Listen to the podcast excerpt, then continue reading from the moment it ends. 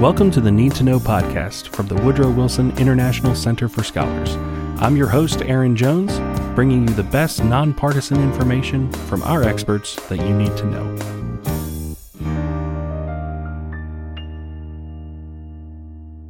Joining me today at the glass table of the Wilson Center studio is Nina Jankowicz, who is a disinformation fellow with the Science Technology Innovation Program, and she uh, has done a lot of work on Ukraine, disinformation, Russia, a lot of things that we've been talking about for years now. Yes, it's strange and serendipitous how that happened. I can't say I'm sad about it, although I wish we were talking about it for more positive reasons. well, and that uh, you know has brought you to the Wilson Center now twice. This is your second time around you were for, formerly you did a, a, stint with the Kennan Institute, and now you're with the STIP program. Mm-hmm. Uh, and you have a book coming out, right? Yes, July 9th How to Lose the Information War Russia, Fake News, and the Future of Conflict. You can pre order it now. All right. And that is not fake news. You can pre order it on Amazon, uh, and it'll be out July 9th. So I wanted to talk to you because you've lived in Ukraine. Am I correct on yes, that? Yes. Yeah. I lived there for over a year uh, from 2016 to 2017. And you do a lot of work with Ukraine, and I'm sure have a lot of contacts mm-hmm. there. Um, it seems to me when I was thinking about doing this podcast episode, Ukraine unfortunately seems to be at the center of many international stories in the last, you know, seven or eight years. Yeah. I mean, not only do they have territory invaded, uh, they have, you know, then they become a central role in the impeachment of an American president. Mm-hmm. Planes are coming down out of the sky. Yeah. What is it like to be in Ukraine right now? I think, you know, I was there in December and I was really surprised by the optimism there, actually. I, I kind of expected, for some reason, for Ukrainians to at least be annoyed, if not beleaguered, by everything that's going on. But um, this new administration, the Zelensky administration, there's a lot of positive signs that uh, anti corruption reform is going the right way. Uh, he still has positive momentum and positive approval ratings in the country, which normally for Ukrainian presidents, there's kind of like this um, messiah complex where they've voted someone in and they think that, that person is going to save the country, solve all of the problems, and then a couple months later that evaporates. But it, there still seems to be some momentum there. Um, and there's even signs, you know, um, uh, within the capital city um, and among people that uh, that there's that positive momentum. Things like um, just the infrastructure of the city, uh, paving in uh, on the sidewalks and things like that. That that basic infrastructure is improving, along with uh, the reforms that many Ukrainians have been clamoring for for the last six years since the Maidan Revolution, and then before that, basically since independence. So I see it uh, as a pretty positive moment for Ukraine, and it's unfortunate that that story isn't getting told uh, amid all of this intrigue that, mm. with regard to Ukraine and Washington. So Ukraine's always kind of had this history for centuries, really, of being sandwiched between Russia and European powers and always being put upon. Yeah. Um, and what does that do to kind of a national psyche when kind of, and it seems to continue to happen, uh, yeah. uh, even when they're trying to do positive things and they elect a new president and there's a lot of, uh, you know, there's a lot of you know, optimism about that new administration and then he has a call with the president, and that that you know things happen. Yeah, that just seems like it just keeps rolling. What does that do to a national psyche? Well, I think Ukrainians have actually been pretty resilient, and actually, if you look at the impeachment uh, saga, Zelensky stood his ground for a long time. He never did make that announcement. He didn't want to be the pawn in someone else's game. He wants Ukraine to be an independent nation that attracts interests of its own right, um, and I think that's what Ukrainians have been clamoring for for for a really long time time. So I, you know, often when we're talking about Ukraine in these contexts in Washington, I urge everybody to remember that Ukrainians have that self determination and they've made themselves a player in the game through these last 30 years through a lot of struggle. Um, but that's ultimately what Ukrainians want. They want to be a respected nation. They want, you know, to um, fulfill their agricultural promise. If they grew wheat at the capacity that they are meant to, they could feed the entire world mm-hmm. with the crops that they produce there. They've got a lot of tech uh, prowess there as well. Uh, Zelensky was saying, you know, we have a lot of Ukrainians going to Poland to find work and other places in the EU. He wants Poles and other Europeans to be coming to Ukraine for work. So that's the sort of transition that hopefully uh, Ukraine can see, or at least they're going to be started on that path under this administration. Um, and it's something that I encourage people to, to look at more. Uh, there's more than just these kind of crooks and mobsters that we're seeing in the news. There's a lot to be inspired by in Ukraine. Hmm. Um, so I, one of the things I did differently with this podcast was I reached out to our network of congressional staffers who engage with the Wilson Center, told them I was going to be interviewing you, Uh-oh. and uh, asked folks to send in questions if they had any questions. Okay. And, and so I want to get into a couple of their questions because this is the Need to Know podcast, and and really the the setup is.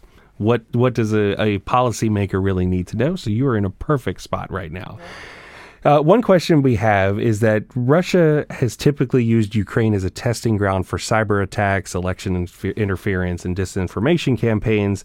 Are there things happening in Ukraine or other post Soviet states that would indicate coming threats or areas of concern to Western democracies? Things we should be looking out for? Yeah, I think there's two things, and one is a, a bit of a, a, miss of the question. I'll get to that in a second. But the first one is because the uh, social media platforms have put in restrictions on the ways that advertising works around elections. Um, we're seeing bad actors, Russia included, try to uh, create workarounds with those advertising restrictions. So during the Ukrainian presidential election, uh, the Ukrainian SBU, their intelligence service, found a network of people who were trying to rent out accounts from real Ukrainians so that they could place ads under their names. And they were doing it for about $100 a month, which is pretty big bucks in Ukraine. That's about a, a third of the monthly salary on average in Ukraine.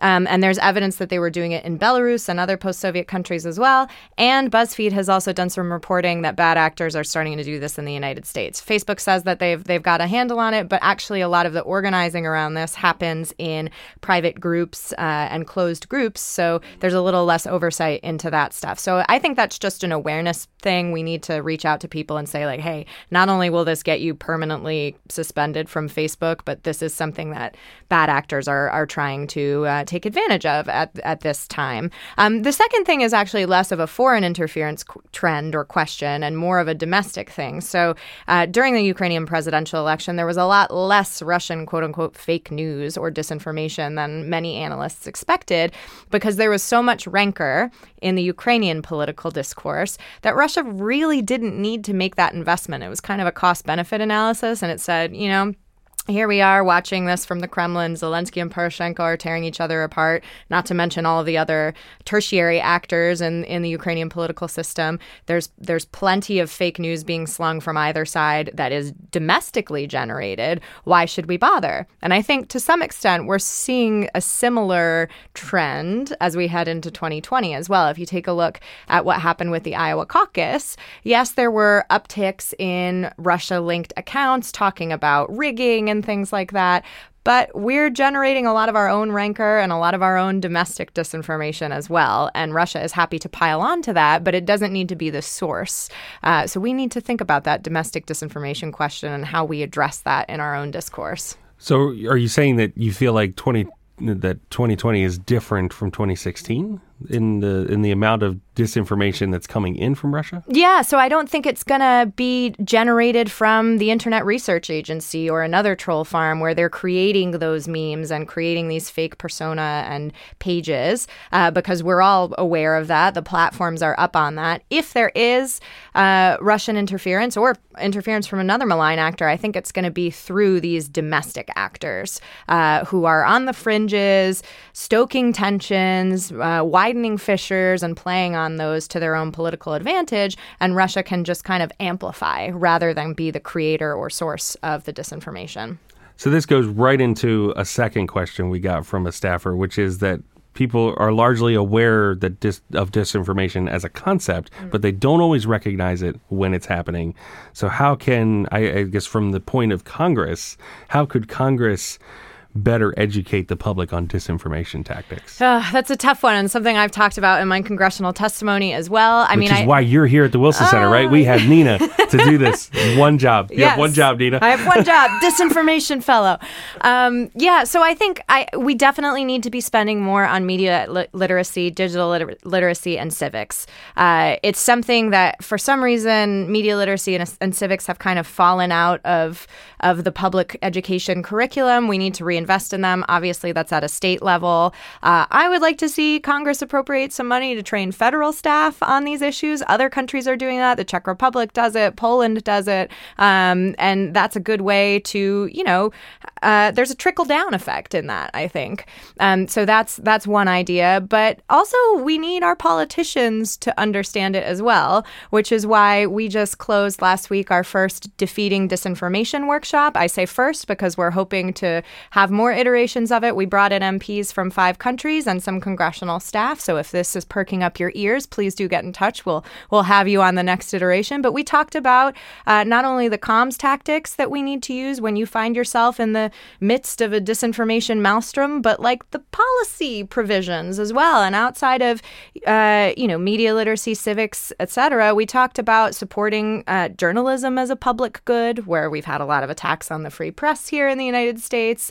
Uh, it's not just about playing whack a troll and and legislating against the platforms, which I think is the re- knee jerk reaction and that legislators here in the United States and having talked to them all of last week, our friends abroad are also doing, we need to have a whole of society solution. I know that sounds like a lot of mumbo jumbo and we want a quick answer now, but it's not going to be quick because what's happening is that we're we're our societal fissures our weaknesses are being weaponized and so we need to we need to strengthen that and strengthen societal resilience That's interesting. because it's not it's not like the financial crisis, right? Where you could you know take steps at the stock market, take steps at the bank, create a consumer protection bureau, Right. Right. This is a societal issue, and while all policy problems probably have a societal component, this one really doesn't lend itself so much to regulation. You can probably there are probably some things that Congress or policymakers could do at the margins, but ultimately it comes down to an individual choice. Yeah, yeah, absolutely. And I think there definitely are regulations that need to happen. There's a lot of discussion about, for instance, breaking up big tech. I will sit that one out and not not comment on whether I think that's a good idea. I do think we need rules of the road. We don't have uh, common definitions about what these terms are, what these tactics look like. Even among the three big platforms, they all describe it differently, and that makes you know uh, protecting users really differently, d- or really difficult rather. So I'd I'd like to see uh, Congress look at that um, and look at protecting uh, people's voices, people's rights. That's uh, that's something that's being overlooked right now. But then we need to make those societal resilience investments that countries like Finland and Sweden and Estonia, yes, they're very small, but they've been doing this for many years, and there's a reason why, even though they're on Russia's borders, they have a lot smaller of a disinformation problem than we do. Well, I like that you're what you're saying about civic. I certainly believe in civics education. Yeah. Uh, I do, you know, guest lecturing, and I do a lot of group talks about bipartisanship and our budget process and how Congress works. Yep. So, if any sponsors are out there that want to fund Aaron and Nina doing a disinformation and civics project, There we we are we are here, ready to go. um, one more question that came from from a congressional staffer uh, is about the cultural norms and expectations that are on a government like Russia's when they do these sort of disinformation disinformation tactics that they have. Uh, is it sort of expected that Russia will do this, even within Russia. I, I mean, from the Russian people, do they just sort of expect oh, that's just that's just what this government will do, and that's what they're used to? I guess to, to a certain extent. Yeah, I think uh, you know before disinformation made its way abroad, it was being practiced within Russia's borders itself. So I started my career at the National Democratic Institute. I worked on our Russia program. We, uh, after USAID made its exit from Russia, we left Russia as well. And there was a lot of disinformation about NDI and the work that NDI was doing, even though it was all totally above board. And if somebody from United Russia, Putin's party, wanted to come to one of our trainings, we would have welcomed that person. Uh, but there was a, a strong disinformation and propaganda push within Russia about us. And that's kind of when I first became exposed to this industry of Kremlin propaganda. Um, and I think Russians are a little bit uh, cynical about the news that they consume. They understand that it's mostly government sponsored now. There are some independent media outlets, but Putin has pretty successfully quashed a lot of those. Uh, and because of their legacy of kind of Soviet news and broadcasting, they just treat everything with a grain of salt. There are the people, of course, who who eat it all up. Um, but yeah, I think they have a, a skepticism. I don't think we want to we don't want to go to their level of skepticism among our own uh, our, among our own population. But there's a there's definitely a tinge of that skepticism. And should we expect Russia to do this? Yes, absolutely. We should expect every nation to be doing this because the tools um, of of disinformation have become democratized to some extent. You know, this is what advertisers have been doing for a very long time. Now you can do it and target it to you know the finest level of detail uh, and and reach people without them knowing that you're targeting them based on those details, what they searched, you know, what cat toy they searched yesterday, or if they're looking for a new pair of slippers, um, and and feed them the exact sort of stuff that they've been thinking about recently, which is the really scary part. So it's not just Russia doing it; it's not just Iran or you know our our foreign policy adversaries. It's advertisers within our own com- country, and it's also political parties here as well. So we have to decide what what level of that we are okay with, um, and. Uh, and I don't think we've really, really gotten into the depths of that conversation yet. It certainly seems like America is somewhat isolated in this discussion. Um, Europe has a robust discussion about privacy and cookies and and you know right to be forgotten mm-hmm. and all that that just doesn't seem to really exist here certainly not on any level coming close to what they're to what they're talking about i mean I, don't know what really how to frame the question, but is it is it which is better? I mean, are we are we kind of like living in some sort of willful ignorance right now in America and Europe because of its history kind of knows better, or is it the other way? Are they going too far? I think there is a happy and democratic medium that we have yet to find. And part of that is because right now the United States has totally abdicated its responsibility to, to, uh, to legislate and regulate on these issues. Uh, we should be setting the democratic standard for the rest of the world. And instead, we're handing it over to very capable people in Europe that have a different understanding of uh, freedom of speech. Uh, certainly, they guard their privacy a lot more strongly than Americans do.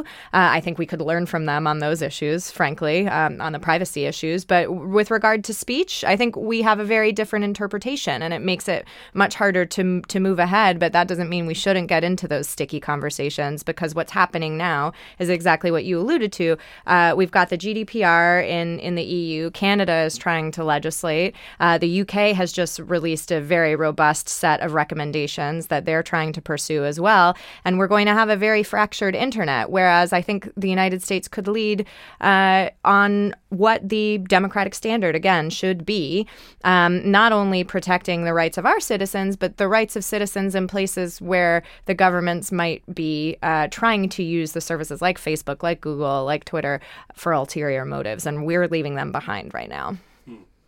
Well, I feel like we've only really scratched the surface on this discussion. I'll have to come back. We're, we're going to have to have you back. Uh, even though she is the disinformation fellow, her information is good.